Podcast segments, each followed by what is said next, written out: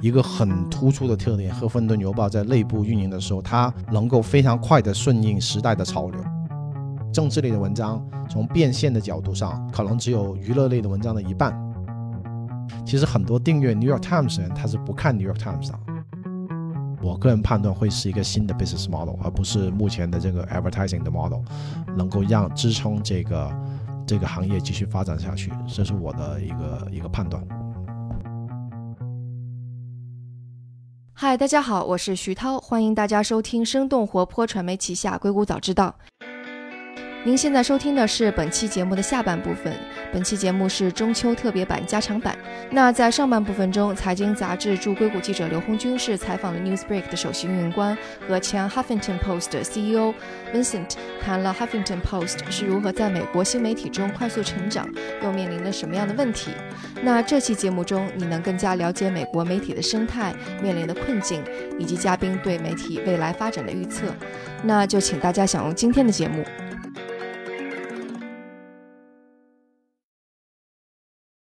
那比如说，从你的这个角度，从你的观察来看，Huffington Post 从它的顶峰时期，应该是一四一五年，就是您在的那个时候，到今天，它的整个的广告收入下降的这个百分比大概有多少呢？行内应该都知道，其实大我相信大不光是不光是赫芬顿邮报或者雅虎，这个其实行内大部分的自营媒体，我觉得都在这个至少这个范围吧，因为呃，这个也是。一方面流量上也是被比如说 Facebook 啊、Apple News 这种平台抢抢去了很多，对吧？包括现在做的 Newsbreak 也在也在做这个事情，对吧？啊，另外一块也是啊，Programmatic 也是的确这个技术的发展导致了啊，媒体的日子是比较难过了。现在就是而且 Direct Show 这个事情，嗯啊，一方面当然是价格高，但是比如说哪怕现在比如说最大的广告主这个三大车厂，这个 Detroit 的这几家，他也会大量的用各种的。Buying team 对吧？Agency 来买，他们都是会尽量压低价格，而且是现在都是讲究这个 performance advertising 嘛，就是你不讲究，其实品牌的 advertising 也有，但是很多就是特别是非这种不是那么大的广告主吧，或者说有很多做 e-commerce 的或者做互联网的，他会讲究，哎，我不想付这个所谓的品牌展示这个 impression，我甚至都不想付，只是付你一个 click 是多少钱，我想付的是说。从转化率，你过来真正有多少人从你这个媒体过来买我的产品？那这个其实从他们的角度来说，啊，当然是我能理解，也是合理的。但是从媒体的角度来说，就非常困难，就是越来越困难了。就是包括我们现在 Newsbreak 也是也是在尝试去做一些这个解决这个问题，就是说。啊，怎么平衡这个？你你要媒体去也要获得收入，他们才能生产内容，对不对？但是广告主也提出了越来越高的要求，对吧？这个也是。应该说，行内行业是进入到一个比较比较关键的时候，看能不能啊出现一个解决的方案。我个人判断是现在是挺困难的。是，就比如说像《纽约时报》，它就推出了付费订阅模式，然后像《华尔街日报》，他们也推出了付费订阅模式，包括就是一些其他的，就好像其他的比较少了。因为其实从读者来看，如果是我来订阅一份报纸的话，我可能每个领域只会订头部的 Number One，对，其他的我就都不会订了。是，那。而且广告收入，我觉得下滑最厉害的可能也是长尾的那一部分。头部虽然有下滑，但是他们还能找到其他的渠道。对，那就是从你的角度来看，当然像 News Newsbreak、Facebook 这样的平台，他们是可以活得很好的。那真正做内容的人，现在应该怎么活呢？对，这个是很好的问题啊。应该说，过去特别过去一到两年，整个行内都在讨论一个呃。一个潜在的机会就是 subscription 这个 model 能不能拯救媒体行业，对吧？呃，应该应该说，大部分的媒体的就跟我的我的这个圈子里面，我的这个 peer，大家其实都我们平时私下也聚会啊，也会讨论一些行业聚会，大家其实都达成共识，光靠广告模式是不可能救这个行业了，怎么只只会越来越衰败，对吧？大家就是讨论说，哎，这个 pay model 会不会是一个 model，会不会一个 sustainable，就是能不能发展起来？包括一一直老牌的这个 New York Times、Washington Post、Wall Street Journal，的确活得挺好的，靠这个 model，对吧？他们现在我看那个订阅数据好像也出现了一些下滑。对，但是这里面我可以提供一些我个人看法吧。这些就是说，用我们中国的话，这些叫阳春白雪，这些属于非常高端的，就 New York Times，这个是 New York Times，right？It's one hundred fifty，I think 一百五十六年的历史，这个是在美国人的心目中是啊顶级的媒体，的确他们内容质量很高。而且高到什么程度呢？它是那种精英阅读，就是这种是给 elite 看的。就是说，很我们当时有个 joke，就是说，其实很多订阅 New York Times 人，他是不看 New York Times 的，他只是一种身份跟地位的象征。就是你在那个 social status 了，你可能就会订阅 New York Times 啊。它的 subscriber 大概是两点多个 million 吧，而且也一个月我忘了，反正各种 tier 也挺贵的，对吧？但是它它这种是比较，包括我。华盛顿日报稍微有点不一样，但是也是这种 elite 的这种阅读嘛，这种我我个人的判断是可以活下去，也活得很好的。但是我的判断是说，大部分的中部的或者长尾的媒体不可能靠这种啊模式来活下去。就这么简单一个问题，我们做过这个，也是我们我我们做过很多的研究。我实际上我离开哈芬顿邮报之前，也帮助他们啊做了一个产品叫 Huff HuffPost Life，就啊 Post Plus，sorry，就是五块钱一个月的订阅。啊，应该说，啊，是一个尝试吧。应该说一个尝试。是订阅全部的内容，还是订阅部分的付费内容？这个就比较比较有意思。就是我们其实并没有放一个 paywall 在里面，说啊，有些内容你不订阅不给。我们是更多是说作为一种更主要的这种 value proposition，或者说一种我们的一种诉求，就是说有点像 The Guardian，就是说你是支持我们这个报纸。当然，我们会有一些 benefit。有些 newsletter 啊，有些活动啊，跟编辑的对话的机会啊，有些纪念品啊，啊，你的你如果上网站是没有广告啊，这这个这有一些东西，但是总的来说，我们并不是希望说，哎，我们要把我们的一部分内容变成变成 paywall，这也是很容易就是跟编辑团队达成共识的，因为我们都认为不是一个强制性的，不是一个强制，因为你一旦放一个 paywall 啊，我们的这个也是我当时也有一点 surprise，编辑团队很快就同意了我这个判断，就是。啊，我我不觉得在美国这个媒体上有多少家媒体可以像 New York Times 或者 Washington Post 或者 Wall Street Journal 这么，他们的内容会那么独到，或者说那种质量，或者说那种层次是人家愿意去付钱的。大部分的，包括呃 Apple News 现在有个尝试，对吧？一个 magazine 的尝试，包括以前也有这个 Scroll 一些相对是小的公司，他会跟我们谈说，哎，我们集合起来。啊，变成一个用户付十块钱、五块钱一个月，可能有三十家媒体的付费内容。这个我们后来经过多方尝试，我们觉得，呃，这个就是用户你让他买付钱买一般的新闻报道，其实是很困难的。你当时那个五块钱的 Paywall 后来效果怎么样？呃，现在应该说达到了一开始第，因为我其实这个 Paywall 也没 launch 太久嘛，就是。呃，现在达到了当初第一步希望的，就是第一步我们主要还是不是说大规模的，希望是把 Huffington Post 有一帮啊，可能为数不是很多吧，一个 million 以下的这个所谓的啊 Diamond 的这种呃追随者，或者非常 support Huffington，这帮人都付费了，这帮人都最后都付费了，因为五块钱一个月也不是很多啊，所以这个这个起头是好的，但是你说这一个模式能够真正对媒体的啊。收入能够起到一个很大的帮助吗？啊，现在还未知，我觉得还未知啊，因为，嗯，这个其实，你要真的要求美国的消费者用户去付费去买一些新闻报道、一些文章，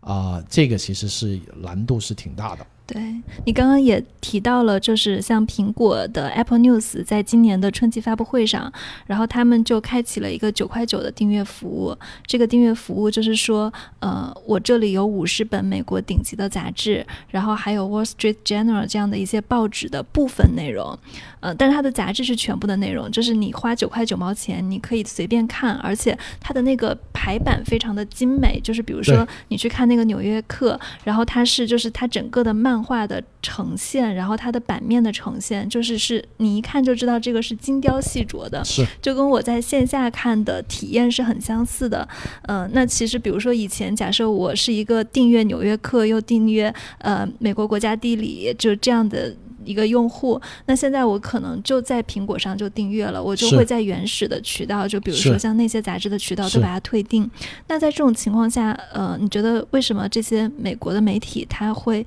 参与这个计划呢？一个简单原因就是，我就通俗一点讲吧，你都没有选择了，就是就是说。杂志其实是一个一直都在比较往下走的一个 sector，对吧？尤其比起一般的新闻，其实杂志日子过得很不好。真正你说付费，尤其是电子订阅，这么说吧，现在现在真的是订阅一些给付钱去订阅纸质杂志的家庭，已经真的是越来越少了，更多是老一派的，就是可能年龄比较大的人才会这样做。对，有点情怀会做，有些就还是会有，比如说就是说也会有一些，但是杂志的日子肯定是不好过。这个时候，我觉得你说我，但我不能代表他们，但我很清楚他们的，其实就是说，公司已经在往下下坡路，收入在直线下降的时候，那苹果毕竟 Apple 是一个比较强、非常强势的平台，包括你不要说它现在 Apple News 这个 Apple Plus 这个收费的，哪怕它啊免费的一个西班新闻，你说我们不用《哈芬顿邮哈芬顿邮报》、雅虎新闻，我们内部有无数次的讨论，说要不要我们我们把内容放在苹果 Apple News 上面去。因为其实大家 Apple News 还是当时的 Facebook？Apple News，Apple News，Apple News 大概是过去三年起来的很快嘛，因为它其实现在当时是免费的，还不是付费的。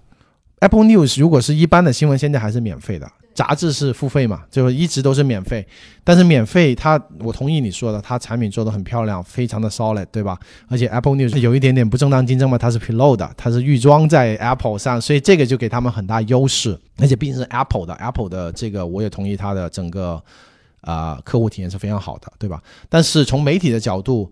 大家如果行内都知道，Apple 其实基本上不给你任何分成，就是你基本一点点很少一点点的分成，所有的媒体。提供给 Apple News 的话，都是基本上等于免费送内容，所以，所以你说我们很甘心给他送内容吗？肯定不是。我我已经跟那个母公司 CEO 解释过很多次为什么我还要放，但是媒体都是这样的，媒体的出发点，我除了运营或者说 survive，我还要讲究的是说我。我能不能接触到消费者？我能不能有一个渠道让消费者看到我的内容，或者是一个 marketing 的一个东西？媒体其实是二次销售，凭影响力赚钱。对对对，要凭影响力。所以所有媒体，就大部分也有些媒体选择是不放在 Apple News 上，但是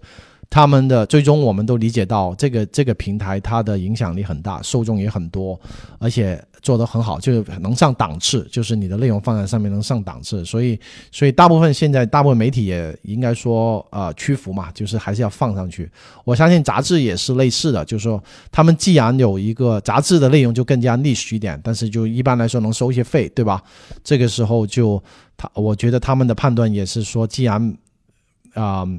，Apple 能够牵这个头。而且估计 Apple 也现在能的确能收到一些钱嘛，也有些 subscriber，所以他们也是不得而已而为之。就是单个媒体其实很难跟大平台去竞争的，这个这个也是大家不愿意承认，但的确也是个事实。就是你光凭你一家的媒体的力量，一家杂志，你要非常 significantly grow your subscriber，其实是很困难的，因为大部分的消费者在今天。他的想法就是：哎，我既然能够付费给一家平台，然后这么多个内容选择，我何何必要去付费给你一家的平台、一家的媒体去买这个内容呢？所以，这个也是。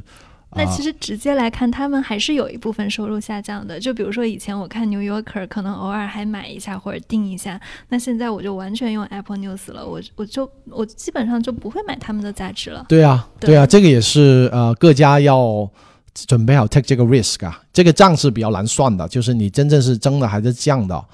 啊？我这个就各各说各有各的账，也各有各的观点，对吧？但是我的我的意我的看法就是，这个也是行业里面必不不可避免的一个变动。有时候作为一家媒体啊，你很难去 fight with 一个 big 的 platform，有时候你更多是想象你怎么在那个 platform 上去运营，这个也是。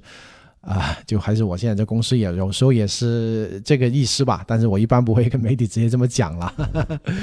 对啊，对啊，但是啊，这个也是我觉得美国媒体挺有意思的，相信中国也有这种类似的情况，就是各种的呃媒体与平台之间的关系究竟是一个什么样的关系，这个也是。啊，当然我自己也用脚投票了，对吧？来了从媒体过来平台，对吧？这个我我的判断是平台还是会有很大的价值。呃，然后当时就是在做这个决策的时候，就是你在 Huffington Post 的时候，是不是我我记得上次我们聊过，就是你说那个就是你也跟呃试过从媒体从平台撤下你们的内容，然后最后发现就是整个的流量的下降非常的快。对对。当时尤其，当时当时非常尤其，就是啊，基迫于这个内部的一些压力啊，因为这个也是很有争议的，在公司内部，对吧？啊，比如说 Apple News 要不要放上去？我们也试过有一段基于各种压力，就是基本上不在上面更新内容了。你可以看到，就是这个东西就没有没有没有非常实在的数据说一定是。那个原因，但是很明显，你可以看到一个相关性，就是说撤掉那段时间，我们公司的自有流量或者我们的 direct traffic 也在下降。嗯啊，所以它其实是有给你们带自有流量的，就除了平台流量，还有自有流量。对，但这个就没法百分百证明嘛，就是你就是当然这个是很非常有争议性，各家媒体其实都在算这个账，就是说我在 Apple News 或者 Facebook 做了一些免费放了一些内容，呃，见了很多受众。这些受众会不会转过身来，或者想起来你这个品牌，自己打开你的 App 啊，或者去你网站呢？这个是应该说目前的技术还没有这种。当然，有些有些 marketing 的 tool 会 claim 他们有些办法去算，但是这个都是应该是不好算的。这个是不好算的，这个是非常讲到人的这种消费者的真正的日日常的行为里面去。所以，所以这个。我感觉大部分跟我站在同一个位置上的人都会最后有，如果他有足够的经验，他会应该会感受到这种是做媒体你是不可能去放弃一些大的有影响力的平台的，这是你你一家的媒体你是不可能去啊，光凭你自己的 property 就自己的网站或者说线下的渠道就能 cover 到所有的用户，你必须投资在这种平台上面去。对，我就发现，呃，《纽约时报》的态度其实是坚决抵制的。然后，《华尔街日报》他们很有意思，就是他们有一种半遮面的感觉。我又想合作，然后我又不全部跟你合作，我就放一点点内容上去，放部分内容上去，然后看看效果。就他。我觉得还是主要还是媒体品牌好，然后他们的话语权比较大。你说就是后面的那些常委的媒体，真的就是是很难。我是纽约时报，我都说我可能我如果我是纽约时报的决策者，我也不会放，因为纽约时报它的定位就不是 mass market，它是那种非常精，就是它有个特定的目标用户群，对吧？Wall Street Journal 就更加是了，对吧？这种 finance 相关的这种就比较 niche，但是是比较精英的读者群，这种它可能。做一些 marketing 他是愿意的，但是他最重要的是要找到他的用户群在哪里，然后攻坚那边，那些人都不一定是在 Facebook 或者是 Apple News 上会很多嘛。那你觉得，就是比如说美国的媒体，他们会不会有一些私下的组织来去抵制一些平台，或者大家打成哦，太多了。这个我跟你说，有好玩的故事。哎呀，这个就这么说吧。过去几年在 Facebook 非常火的时候啊，before 它改算法，把 news 没那么重视的之前，有那么几年，Facebook 这个非常非常强势嘛，基本上决定了我们大部分媒电子媒体的运命运。我可以 share 的就是，应该有蛮多次我们尝试去这叫什么结社，或者说啊 consortium，就是大家能联合起来跟 Facebook 谈判，对吧？因为这样，比如说视频内容，我举个例子吧，也是视频的内容，Facebook 是如果是图图文就文章呢，其实 Facebook 它的 instant article 是给我们的 revenue share 呢，从单价上还是可以的。还是不错的，就是就是那个数字其实比有时候比我们内部的挣的钱还要多，所以我们图文呢倒是，而且 traffic 嘛，那 instant article 也做的比较好嘛，它那个 referral 就是所谓的导流，我们也能进侦测到，对，所以其实对我们来说是可以，但是最大的问题在视频，视频呢，Facebook 一直坚持是一定要。Natively upload 就是你的视频要整个 natively 放在呃 Facebook 上面，然后在它的直接在它的信息里面播放，或者是它不就你嵌入进去了，它不会嵌入进去不会跳转的。我们不没有拿到任何的，一个是没有拿到任何的流量，另外一个它的呃一特别一开始的那几年幺五幺四幺五幺六上面的广告还是很少的，因为 Facebook 它的 strategy 就是还是要先把用户做起来嘛，所以这几年才逐渐增多了。所以当时我们分到钱很少。然后我们呢，一方面看到啊，看起来用户数据很漂亮，多少多少 video view，但是另外一方面，这些都是 Facebook 的流量，其实跟我们自己没有什么关系。我们就是也无数次拷问自己，所以，呃，后来又去找其他媒体，有啊，这个肯定有啊，都谈不谈？哎，我们几家一起 去，一起来 boycott 这个 Facebook，我们就不放了，或者跟大家谈判一个更好价格。但是媒体行业有一个显著的特点，就是说我们也做 strategy 出身的，会比如说跟音乐行业去比较。音乐行业其实某种意义上，比如说媒体行业有 Facebook，音乐行行业有 Spotify，对吧？都是大平台。但是为什么音乐行业的生态现在还是不错呢，就是内容创作方还是不错呢，就是这些 label company 还跟 Spotify 还运营的挺好，label company 也就我就专心提供内容，Spotify 你帮我变现，帮我 distribute，对吧？核心的区别在这个行业就是说媒体的 supplier 太多了。就媒体有什么叫 supply？就是媒体公司，媒体的这个公司太内容提供太分散。美国真正你说主流的大的媒体，我现在国内是至少一百家，至少一百家以上。就是呃，但是 label company 对对对，label company 音乐其实就那么三四家，来来去去就是他会一个多头寡断，所以他们几个一旦联合起来之后，跟 Spotify、跟 Pandora 这些，它的 negotiation power 就高了。媒体，我们尝试过很多次去结盟结社，问题就是我们我们比如说，假设我举个例子啊，不是真正的名啊，BuzzFeed、Vice 或者有时候跟 CBS 哦，我们几家联合去跟 Facebook 谈价，那可能啊，again 这个就是我的 random name，不是说他真的是他们啊，比如说 NBC，他可能就没在这个联盟里面，他就会又会说，哎，Facebook 你哎不用谈价，你你你就是你明白我意思，就是他很难。真正的把整个行业，因为太多 player 在里面了，很难真正结成一个有力的联盟。而且 Facebook 其实也是很聪明嘛，这个你你几家组成来跟我谈价，我后面还有那么多家了，你你们是谈什么的价格呢？就比如说我视频，你能不能 Facebook，你能不能付费？你能不能根据根据你们采购买视频？对，实际上 Facebook 也后来也也不是完全没有效果。Facebook 后来对我们几家大的，它有也有一些付费，就是真正的比如说。啊，在在每年年初财年开始，他会看我们一张 check，就是具体我不能说多少啊，但是就一张还可以的 check，就说哎，这个钱就用一些名目来给我们，然后呢，大概意思是说，哎，你们继续生产高质量内容吧，视频吧，相当于有一些内容扶持，有些内容的支持吧，但是它是不是按流量的？它是大概就是说根据你的品牌的影响力，然后他的觉得你的价值所在，就所以这商业谈判里面比较 interesting 的 part 就是，就是你的当你这个 supplier 太多的时候。你很难形成一种，它就你很难形成一种统一的 negotiation power。然后这些平台也的确，这些都是聪明人嘛，他也会利用这种这种优势逐个击破。就是说，你你你跟我谈价，我嗯，那我就去找其他，我找其他嘛，我还有很多选择嘛，我有很多。其实就另外一个就是，的确电子媒体或者媒体今天也是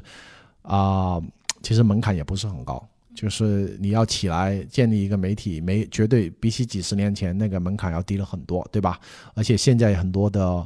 编辑啊，或者能写文章的人，也不一定说一定要哦几十年经验的编辑，有些嗯刚毕业的，他可能抓住那个用户群的特点，他能够深入的，就反正写出一些大家喜欢看的内容，他也能起得很快。所以，所以这一方面也是一个显著的特点，就是这么十年八年的这个美国的媒体。也也也进入到一个就是比较有意思，就是说平台的这个 leverage，这个 negotiation power 非常的强，媒体的 negotiation power 其实还蛮弱的。那你觉得，因为就是像 Spotify 跟唱片公司还有音乐，最终形成了一个市场均衡，就是在从你的从业经验来看，你觉得媒体行业跟这些科技的平台公司，它它最终会是一个什么样的结果呢？我只能给我一些判断啊，但是我现在也在。啊，这个也是没有答案的。我觉得，一个是平台这些大平台，它也不可能没有意识到，你把这些内容方都弄得这么惨，长期也是不行的。因为没有好内容了，没有好内容了，你把就你没有内容，你这个平台也没有什么价值嘛，对吧？所以他们也肯定意识到这个问题。他们也包括现在 Apple News 出的这个是付费的，包括 Google 跟 Facebook 都有一些 subscription 的 product 在。either 是 launch 或者酝酿，也是他们也可不是说想把内容这一边啊整个搞完蛋，他们他们他们也完蛋，对不对？所以所以呢，呃，平台它肯定会做一些事情去啊扶持这个高质量的内容或者他们需要的内容，但是呢，平台基于它本身也是呃这些大平台对吧？他们也有自己的营收啊各方面的 ambitions，他们也不可能把真正之前他们。赚到的巨额的很多的利润也分给你，所以我觉得我的判断是说，嗯，有几种可能吧。我觉得一种就是说，平台就是真正这些一百多个、一两百多、两百一百多、两百的这些媒体的公司啊或者品牌啊，我觉得可能会进入一点的 industry consolidation，就是说可能会成被，因为包括现在，比如说我以前 Huffington Post 不是被 Verizon 给收购了嘛，对吧？把雅虎收购了，其实应该它还会收购一些，AT&T 也收购了一些，对吧？Direct 就反正收购了一些媒体公司，对吧？最近这个前前几个月，这个这个 Fox Fox 也被这个这个 Disney 给收购了嘛，所以就是说，我觉得 industry consolidation 这个会加速。这个然后也许会出现，就是说，这到最后就就就是几个巨头，这十个八个巨头，那成为巨头之后，就是会有一些不同的变化。就是说，媒体本身它不一定需要说 independently，特别是新媒体 independently 这个 profitable，它可能是为他们巨头的这些核心业务服务的，然后创造这些价值。包括今天你说媒体真正你说 independently 要 profitable 的其实也不多，大部分都是 either 在一个大的集团里面，或者是。啊，有一些他们是啊，这个这个 ven 我们叫 venture back，就是说这是创这个这个投风险资金在投资的啊。前几年我们经常说啊，BuzzFeed 为什么投入这么大？我们就说你这 venture back 的不 care revenue，但这比如说这个也过了，现在这几年他也意识到 revenue 也很重要啊，所以我的判断会进入一个 industry consolidation 平台嘛，他肯定也会做一些事情来啊去。拯救这个行业，包括把这个生态所谓的把这个生态做繁荣，也不希望内容方去没有好日子过。包括我们 Newsbreak 也是，我们主要是做本地新闻嘛，我们这个就比较另类一点，就是比较。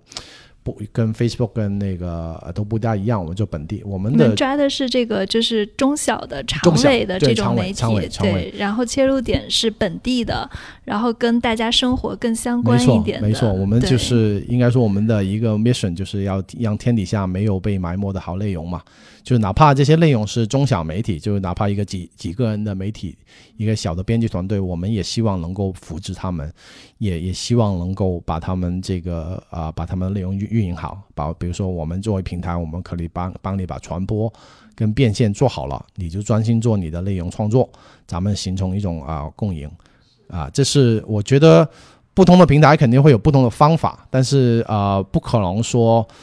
啊呃，就放任这个这个情情况呃继续的恶化下去。嗯，现在就比如说你跟美国的中，就你代表 Newsbreak 跟美国的中小呃媒体合作的时候，你觉得他们最主要的需求是什么？中小媒体主要需求就要活下去。中小媒体就是一个是流量，一一个是流量，一个是变现。对，因为中小媒体很多，它跟全头部全国性媒体还不大一样，它本身有很多都是还是纸质的 print 的这种。运营模式，本地的报纸，对本地的报纸，真正的报纸啊或者杂志，所以他们在 digital 上其实基础非常薄弱啊。当然，本地媒体一个显著特点就是，当你把范围缩小到某一个城市或者某一个社区，你的流量就不可能很大。那流量对很少，所以你刚光靠纯 digital 的这种啊所谓的 digital advertising，其实是很难变现的。很难变现，所以我们现在也是希望找到一种新的 business model，能够让这些中小媒体他们能够找到好的本地广告主，就不是以这种传统的啊多少个 impression，然后多少个 ECPM 走这种全国性的，因为这种 rate 太低了。我们希望我们做一个平台，把本地的广告主跟本地的中小媒体能够连，能够在我们这个平台上各自找到需求，然后，然后当然最重要还是用户就是。会把 Newsbreak 作为一个啊本地新闻的呃 default，就是我想任何的本地不光是新闻了，其实信息啊各种内容啊都在这上面，那形成一种啊应该说本地新闻的本地内容的生态圈。对吧？我应该说，在美国现在还没有一个这样的平台，我们正在朝着这个目标在在努力。诶，那你觉得最后，比如说媒体的终局可能会是一个什么样的结果呢？就是就是这两年会发生一个快速的行业变化吗？对，我觉得除了我刚才说的 industry consolidation，我觉得 subscription 这方面虽然我是比较 skeptical 了，但是我觉得也有可能会有些 breakthrough，就是有那么几个平台它会出一些就更加垂直化，会更加说，诶，某一类的人群。比如说他喜欢杂志类的，或者一些生活化的，或者一些呃呃养怎么说养生啊，或者是时尚的，他会可能去 Apple News 细分化，细分化就细得很快，或者说或者我不一定什么都要去 Facebook 了。我个人觉得 Facebook 并不不会像以前那么大了，而且它内部也有一些决策，觉得这个新闻啊，特别他不想放太多的。资源在上面对吧？嗯，而且他最近深受假新闻对对，就假新闻这个也也的确让 Facebook 这个曾经风光一时的他自己也被逼的做的必须要撤离多少撤离这个这个领域嘛，对吧？所以我觉得会会其实是对其他平台是很好的机会，对吧？啊啊，一些新的平台它可能能找到一些新的 business model，就是我刚才说的，就是我觉得 advertising model 啊。会会在将来一段时间会还是会比较重要的一个 revenue，但是会有一些新的 business model 去支撑这些特别中小媒体也好，或者垂直媒体也好，他们怎么样活下去，然后能够贡献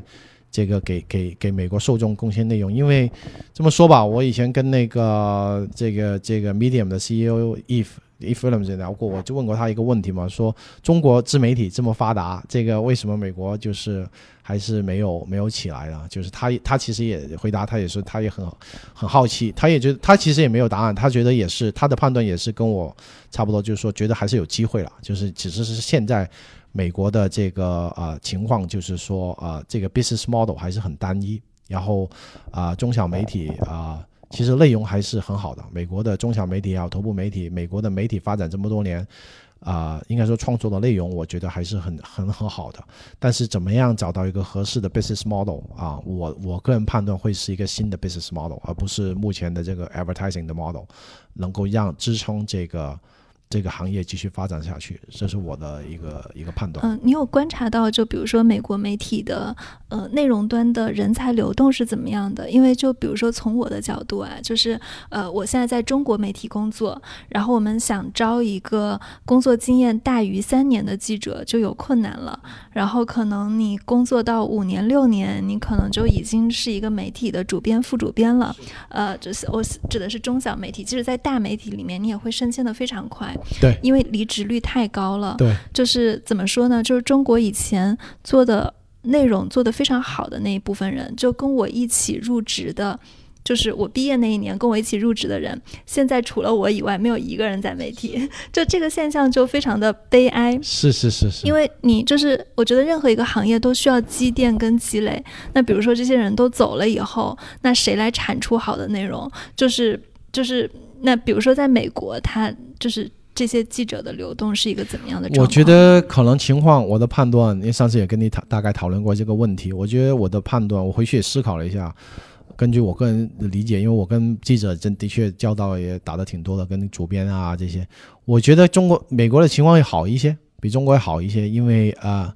因为还还是这个美国的这帮啊，第一个美国呢。总的来说，他特别这帮做 journalist J school 出来的，或者正儿八经做记者这个这个编辑啊，或者或者 reporter，我觉得他们还是很有理想的。而且不是说中国的没有啊，只是说他们因为美国的当然媒体的生态是完全不一样的，这边会啊自由度会大一些，对吧？报道的各种方面，他们还是有很有啊很有很有情怀的，而且很有激情去做。啊，现在呢，传统媒体呢也没有说真的是。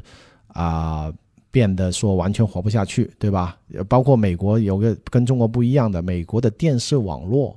还是很发达的，而且这个行业还是虽然说啊，你看一些 research 可能说正在走下坡路，但是当中还是这个资金啊各方面还是很巨量的。你是说电视台？电视台对电视台的一些，所以现因为电视台其实跟新闻。也渗透的，互相渗透的挺厉害的。其实电视台本身它的 digital 的这些网站都做的挺好的，所以他们也很多时候啊，所以很多的我认识的很多行内的人，原来比如说 Huffington Post 啊，一些或者雅虎啊，他们有时候觉得，哎，比如说这个这个新媒体现在碰到一些困难了，他们会寻求去电视台网络去去任职。去认知，因为电视台他们对传统媒体，但是传统媒体他也现在也放开怀抱嘛，他也意识到新媒体的这种优势，所以他也很愿意去接纳一些新媒体经验的啊啊，这是就是内容方面的人才过去啊。这一点我觉得啊，以我的理解，可能比中国要好一些。但是，但是我觉得也肯定有你说的情况，就是说呃，有一批这个。一直来说啊啊，J school 出来的，然后非常非常有 talent、非常有才华的这个内容的生产者，他们也是碰到了。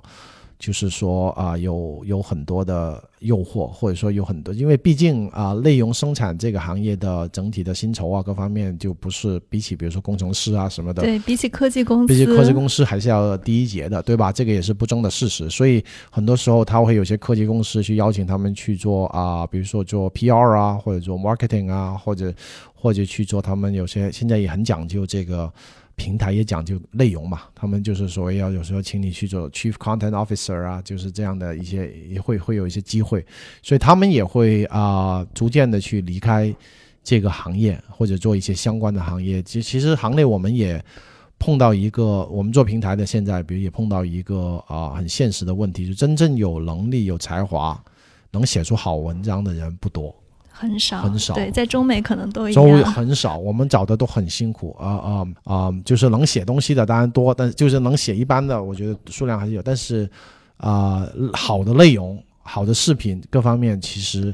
呃，人才是非常少的。呃，其实你刚刚说到那个，就是很多人去电视台，我想到了，呃，美国很有意思，就是它的那个电视媒体，呃，我我一打开电视，就基本上有一半儿是新闻频道，然后剩下的才是放什么电视剧、电影、娱乐。对对对。但在中国，基本上就就就只有一两个新闻频道，而且还是央视这样子的新闻频道，然后它有一半的时间还在放其他的娱乐，就这两这两边好像就是。在在电视的这个新闻的频道上是非常非常不一样。对，因为新闻嘛，新闻在美国，因为美国的所有的报道是完全开放的，你你怎么报道都可以。总的来说，从内容的类别或消费的占比上，应该说时事类、政治类，这个美还是美国大部分美国美国民众很喜欢阅读的。就可能这个事情跟他们日常生活也没有太大关系，但他们还是会花一些时间。啊，去不管是阅读还是观看这个新闻类的报道，呃，的确，美国这么多年下来，新闻网络、新闻电视网络的成，这个真的是非常成熟，应该说很成熟的一个行业，而且有各类的，呃呃，应该说他们的业务模式也还是很 solid。就是尽管我们一直都说，哦，现在 digital 的在抢他们的生意，或者说 OTT 在抢他们生意，对吧？的确也在升级，但是。直到今天，电视网络、电视看新闻还是大部分主流美国家庭的一个主要信息获取的获取家的。你没可能没有没有意识，就是大部分中文不大理解。我们我们这一代人可能看电视真的是挺少的，就是吧？有一般手机或者什么，但是美国人还是看的蛮多的。这个是啊，我觉得也是啊。有时候你的价值就决定了你的消费行为，就是说你如果这个行业还是挺 solid 的话，所以大部分。就是他的，比如说他们很多大的这些电视网络，他们跟我们谈的时候，他们他们还是会觉得这个 digital 是对他们来说是一个相对偏小的生意，他们大的生意还是在这个电视网络上。但是这个我觉得长期来看，美国也，呃，我个人判断也会逐步向中国这种靠拢，就是说，毕竟年轻人越来越不大喜欢去看这种啊啊新闻的新闻的这种传统的新闻。这个是，只是它比起中国来说，它这个转变要慢一些。包括美国人其实用手机也没有用过用中文用的那么多，就对对对对。其实我自己也是，只是在健身房的时候看电视而已。对，是啊是啊是啊是。好，那今天也聊的比较多了，谢谢给我们讲了这么精彩的就是整个美国新闻的生态。谢谢 Vincent。哎，谢谢谢谢谢谢邀请我。那这就是今天的节目，感谢大家的收听。如果大家有什么想法或者评论，可以给我们在各大平台留言，或者在读者群中进行讨论，也可以给我们写邮件。加入读者群可以添加生小英的微信号来入群，微信号是生 FM 一 S H E N G F M 一，阿拉伯数字的一。我的邮箱是 tao at 生到 FM，tao at 生到 FM。另外，生动活泼传媒旗下还有另外一档节目《到海外去》，大家可以在喜马拉雅或者苹果 Podcasts 等音频平台上来搜索关注。那大家中秋节快乐，我们下次节目再见。